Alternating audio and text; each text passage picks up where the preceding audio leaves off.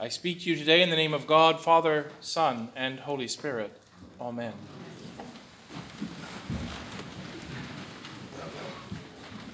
I'm going to start today by reading again uh, a couple of the of things that we heard already this morning, just to refresh our memories. The wolf shall live with the lamb, and the leopard shall lie down with the kid. The calf and the lion and the fatling together, and a little child shall lead them. May the God of steadfastness and encouragement grant you to live in harmony with one another, in accordance with Christ Jesus, that together you may with one voice glorify the God and Father of our Lord Jesus Christ. One who is more powerful than I is coming after me. I am not worthy to carry his sandals. He will baptize you with the Holy Spirit and fire. His winnowing fork is in his hand, and he will clear his threshing floor, and will gather his wheat into the granary, but the chaff he will burn with an unquenchable fire. We have just finished, my friends, the first week of Advent, the week of hope. And now we come to this week where we remember and hope for peace. Our readings today guide us toward the ways of peace in showing us what perfect peace looks like. The prophet Isaiah lyrically tells us of all those seeming foes who, in the presence of the divine, are able to live in peace.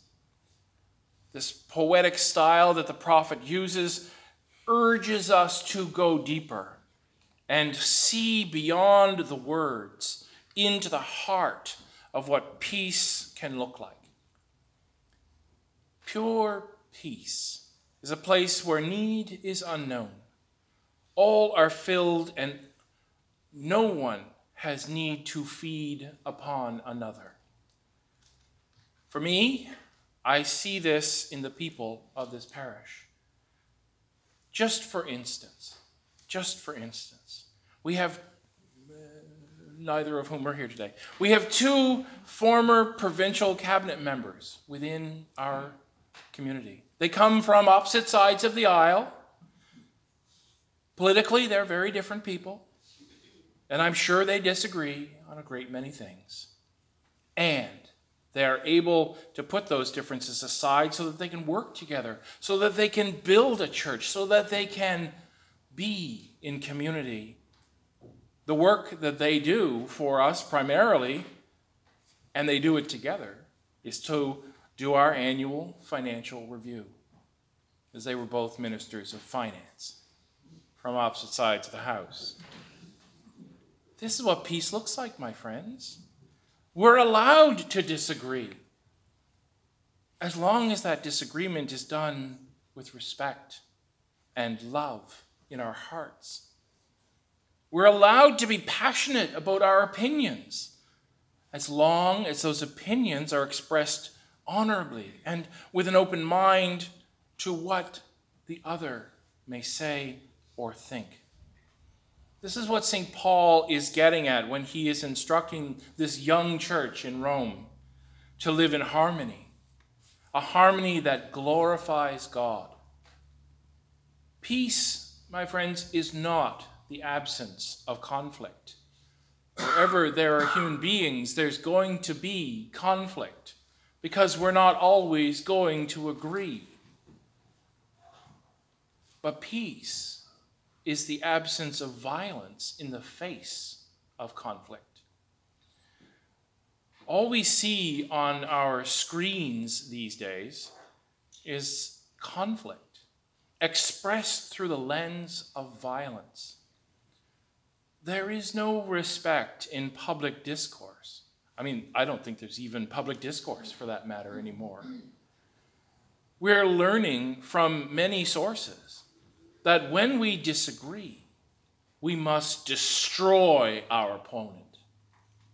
Debate has disappeared, and in its place has come attack and dirt digging. And the church is not immune to this. All too often, I have seen churches tear themselves apart because of conflict and disagreement. These things need not do this if we follow the light of Christ, the light of the gospel, and let that light shine from us in all that we do, with all that we have, all of the time. Matthew's gospel points us in a direction of how to do this. John the Baptist says to us, His winnowing fork is in his hand, and he will clear his threshing floor, and he will gather his wheat into the granary, but the chaff he will burn with unquenchable fire. Now, so many times this passage has been used to absolve ourselves from the judgments that we cast upon others but, and you may not be surprised by this, I see this a little differently. I see this passage as one that each of us can take into ourselves by letting Jesus come into our lives, come into our very selves with his winnowing fork and go to work on the chaff that is in ourselves. I don't know if any of you have ever actually seen someone winnow grain. Anybody ever done that or seen that? Probably not, because it's all done with huge machines nowadays. But in the first century, the farmer went out with his two pronged fork and started casting the crop into the air. The wind carried away all the things that were not useful, carried away all the things that were not edible carried away all the things that were not healthy, and the wheat fell down because it was denser and it wasn't carried as far away.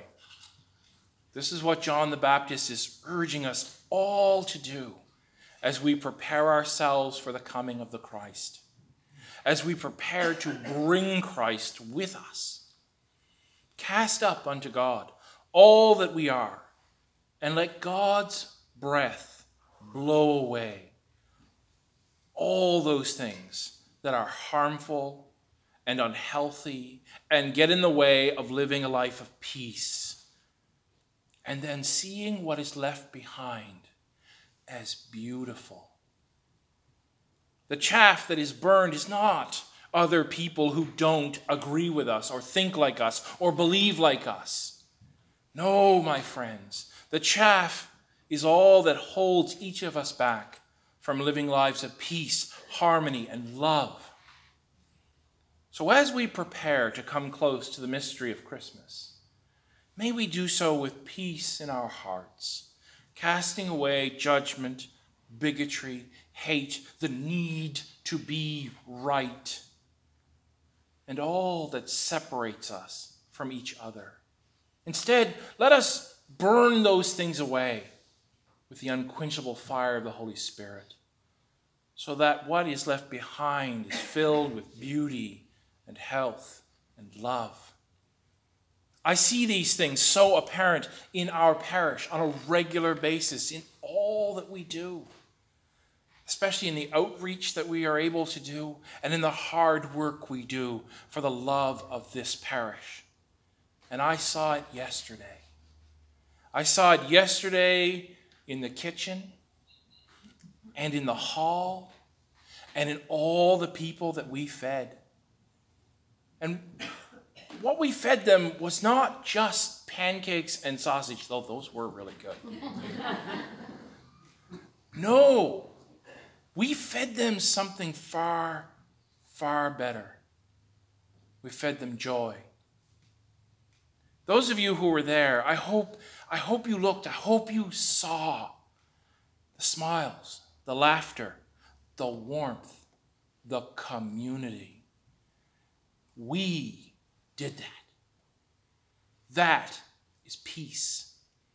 That is what we are called to be and to do. So may this week we set aside to celebrate peace. Help us see beyond.